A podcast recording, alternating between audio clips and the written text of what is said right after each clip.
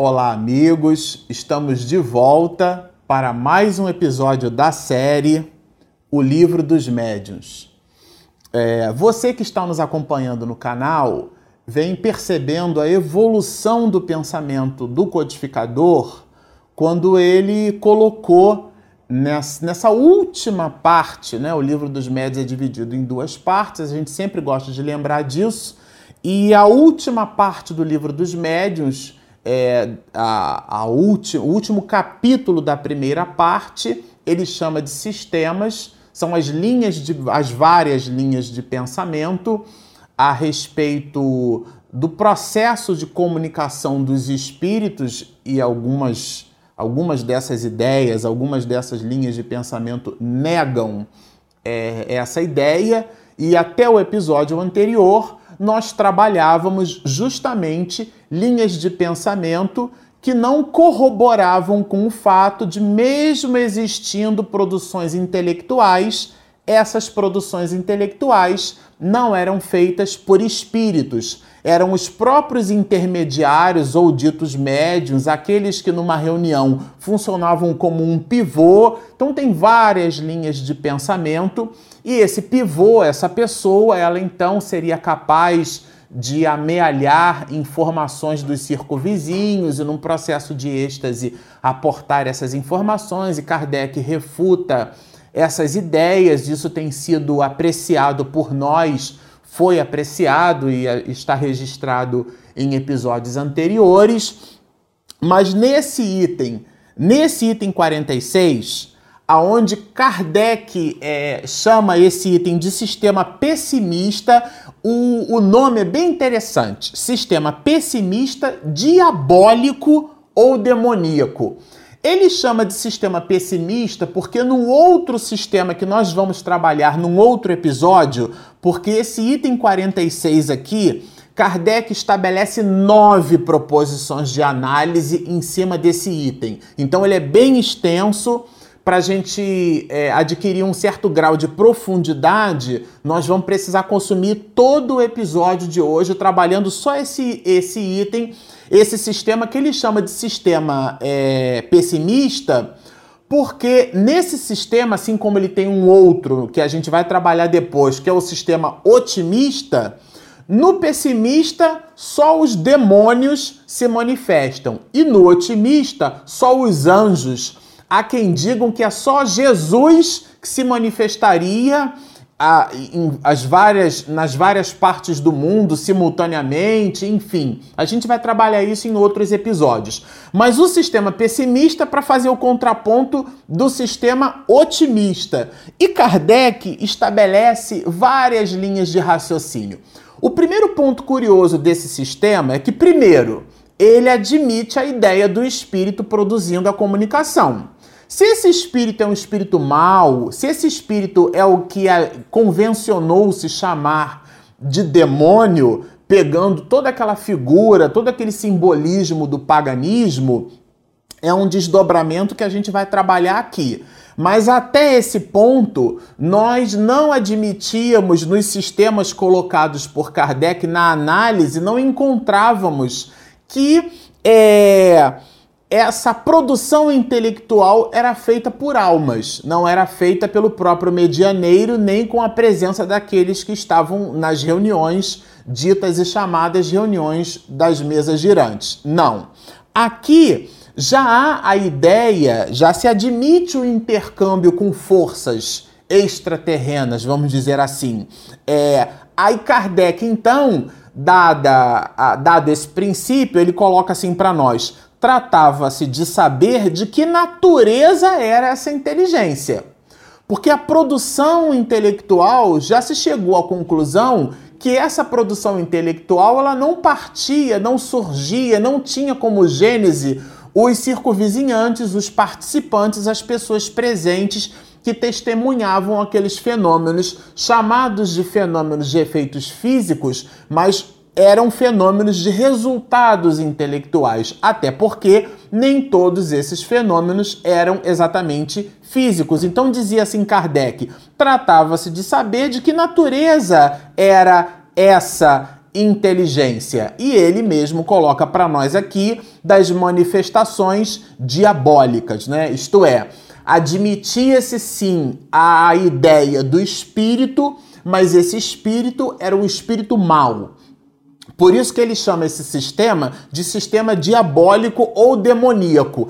E chama de sistema pessimista porque admite-se a ideia do espírito é, como fazendo parte, como sendo o agente transmissor da mensagem. O único ponto a que se observar é que admite-se um espírito mau, admite-se um demônio, enfim. E ele trabalha essas questões. Então ele nos diz assim, ó, desde porém que se sabe que os espíritos são simplesmente as almas dos homens que já viveram, ela perdeu todo o seu prestígio e pode-se dizer toda a verossimilhança. Quer dizer, aqui Kardec já trabalha para a gente, já entrepõe é, essa linha de raciocínio que nós espiritistas possuímos no sentido de perceber que um espírito que se manifesta não produz o, a, a, o conteúdo, o aporte intelectual por ele ali transmitido na reunião mediúnica, aquele conteúdo há que ser examinado.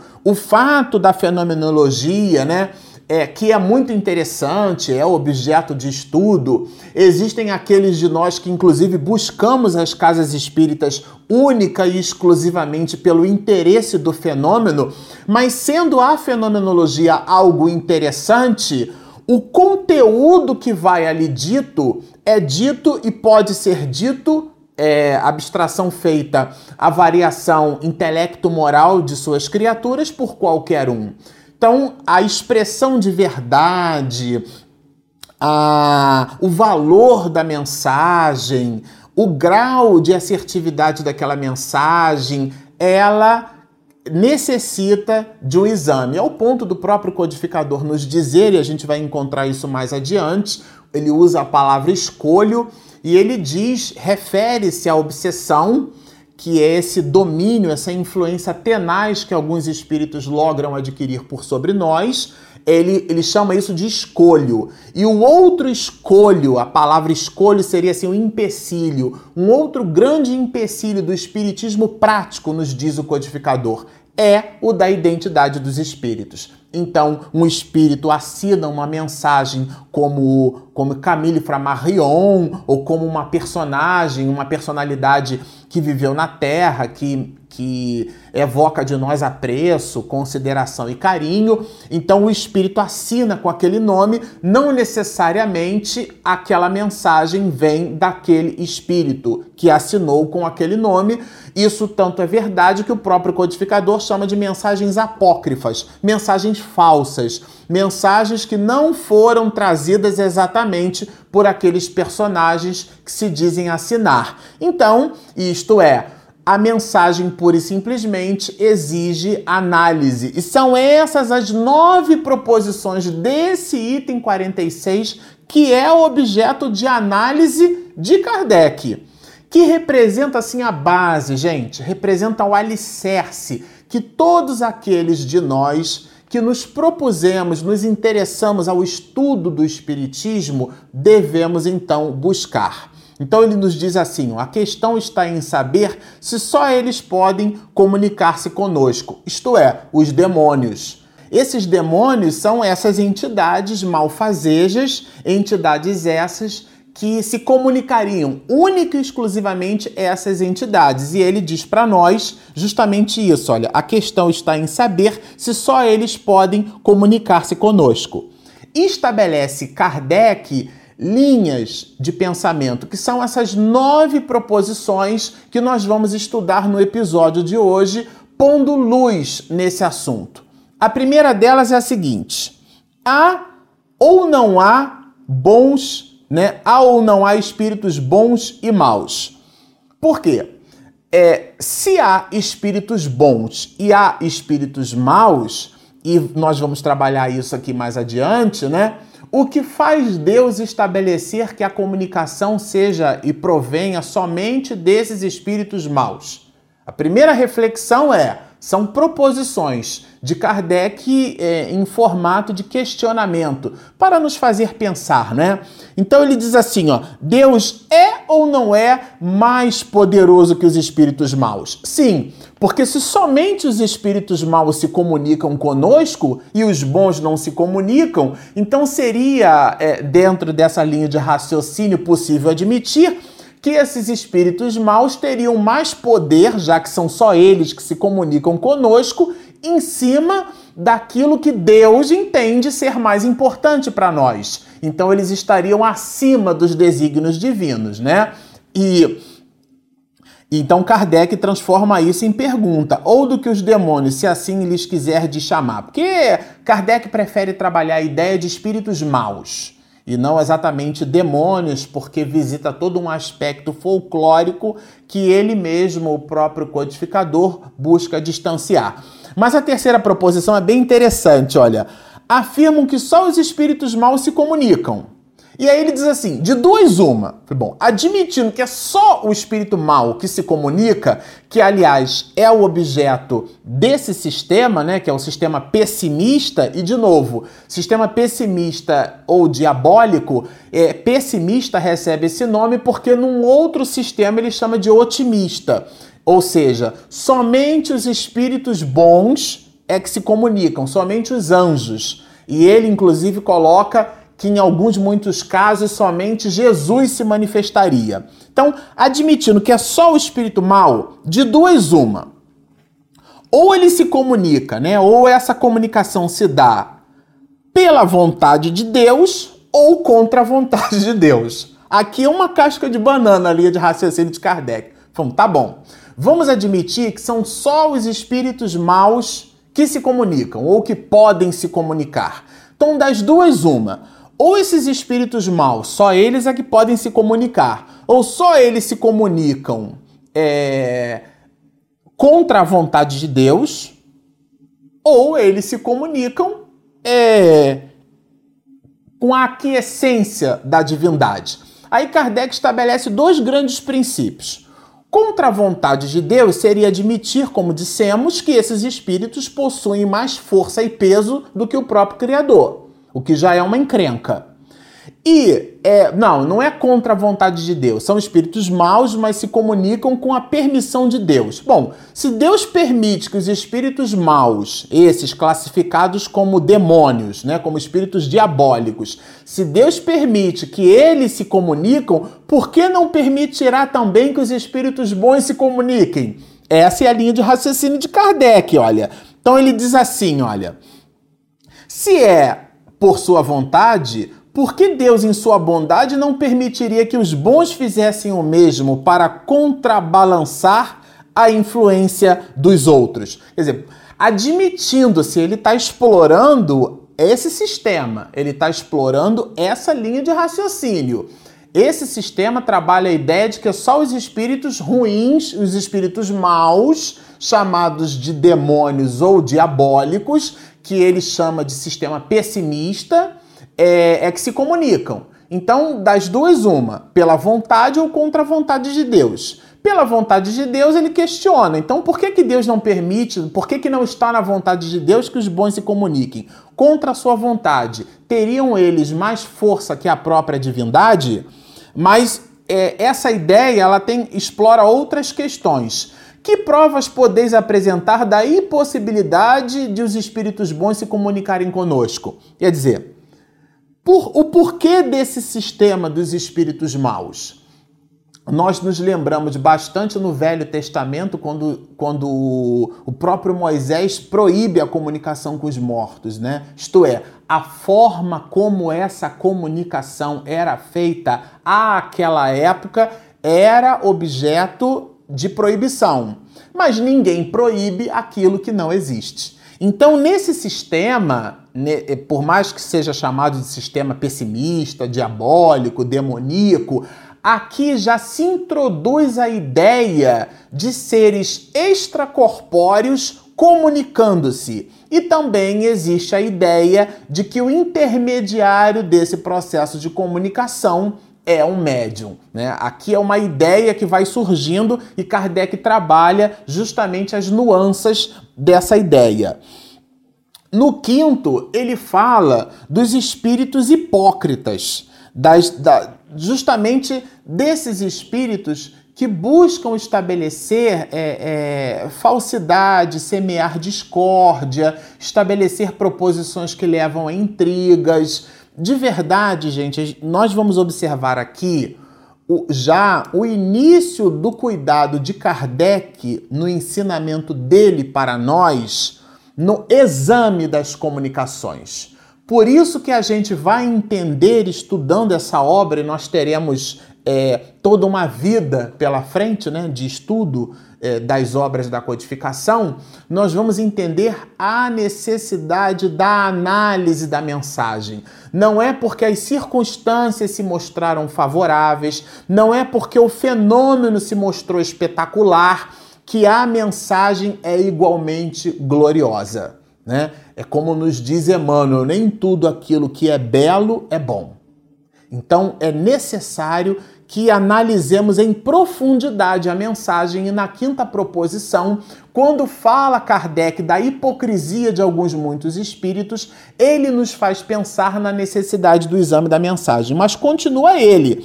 Na sexta proposição, se apenas o demônio se comunica e sendo ele o inimigo de Deus e dos homens, por que recomenda que se ore a Deus? Aqui é bem interessante, porque Kardec diz assim: tá bom, Vamos admitir que seja o demônio, mas é curioso. Por que, que o demônio nos pede para orar? Por que, que o demônio nos daria mensagens pedindo para que nós praticássemos o bem?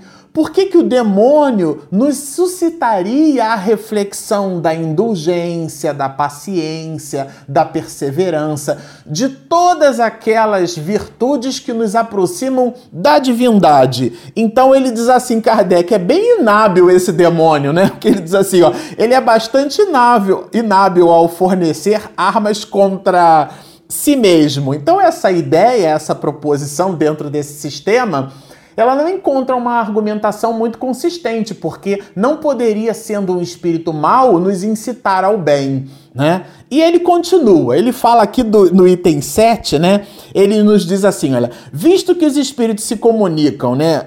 Visto que os espíritos se comunicam, é que Deus o permite Admitindo-se isso como proposição, como verdade, vendo as boas e más comunicações, não será mais lógico admitir-se que Deus permita.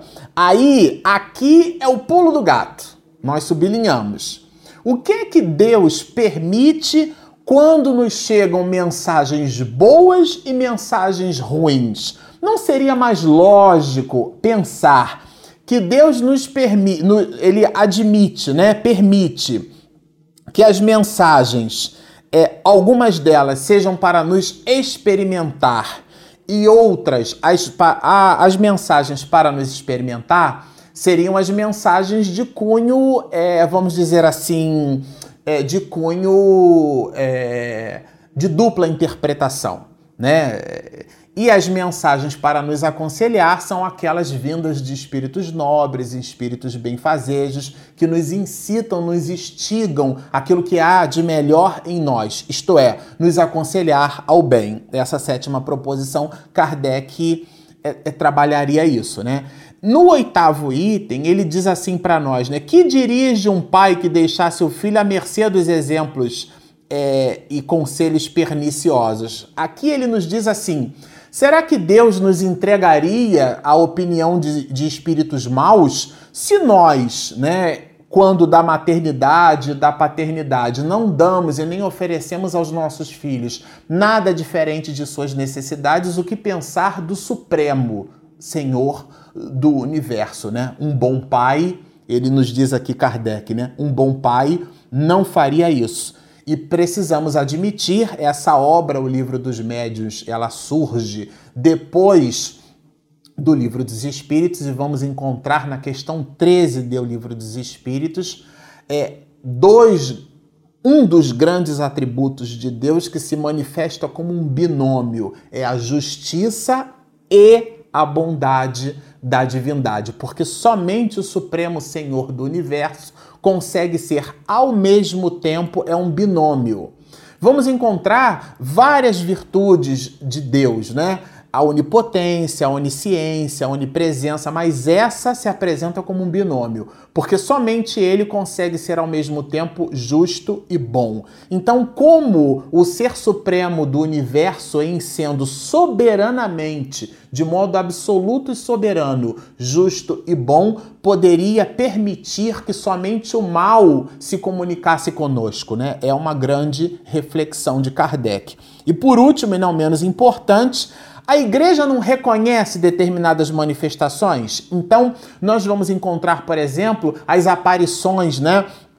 É, de Maria. Então, a Maria Santíssima que apareceu nessa e naquela região, inclusive o nome fica sendo assim: Nossa Senhora de e o local aonde a aparição dela se deu. Se a igreja admite a aparição de espíritos bons, por que, que a comunicação dar-se-ia somente por espíritos maus? São reflexões de Kardec, né? Estão errados todos os que não pensam iguais a ela. Porque aqui nós sublinhamos esse ponto, porque aqui Kardec diz assim: às vezes, algumas pessoas negam determinadas proposições ou dizem que aquelas proposições vêm de espíritos maus, porque aquelas proposições trabalham questões internas que nós não concordamos. Então, ele dá um exemplo aqui, né? De um pai ou de um adulto que diz assim para uma criança, né? Não toque nisso porque queima.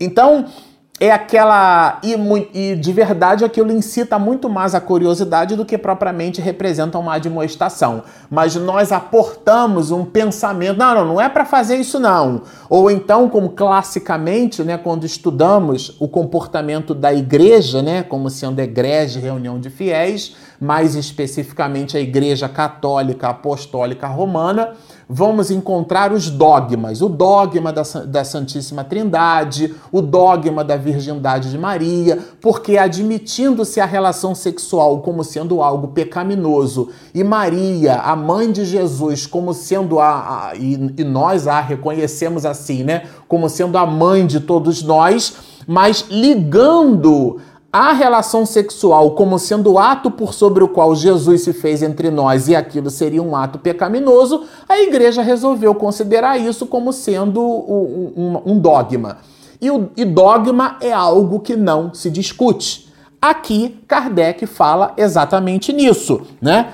estão errados todos os que não pensam iguais a elas, a elas, a essas pessoas que têm essa linha, esse princípio de pensamento. Portanto, é, essa proposição da análise desse item 46 que Kardec faz é um desdobramento no sentido de fazer-nos crer que muitas das negações das mensagens não é que a mensagem apresente conteúdo errôneo, é que aquele conteúdo vai não ao encontro mas de encontro se choca com o princípio, com o pensamento que algumas pessoas dizem possuir, e esse pensamento seria um pensamento, então, é, com uma capa de religiosidade, mas é muito mais a projeção de ego de uma pessoa, de um grupo e de um sistema de ideias circunscrito do que propriamente o pensamento até da própria igreja. Bom, nós ficamos por aqui na alegria de poder trabalhar esse conteúdo. Como vocês observam, o conteúdo é denso, ele é rico de detalhes, ele representa o alicerce, a base por sobre a qual nós vamos nos movimentar durante todo o livro dos médios. Então é importante que vocês refaçam essa leitura ou essas leituras. Recomendamos aqui algumas questões do livro dos Espíritos que nós separamos para vocês questão número 17 do Livro dos Espíritos, da primeira parte do Livro dos Espíritos, que a gente vai trabalhar no episódio seguinte. Questão de número 23, que trabalha sobre o espírito, né? Questão de número 49, para vocês estudarem, hein? Questão de número 82, 93 e por último, e não menos importante, questão de número 257, que é onde Kardec trabalha o ensaio da sensação nos espíritos.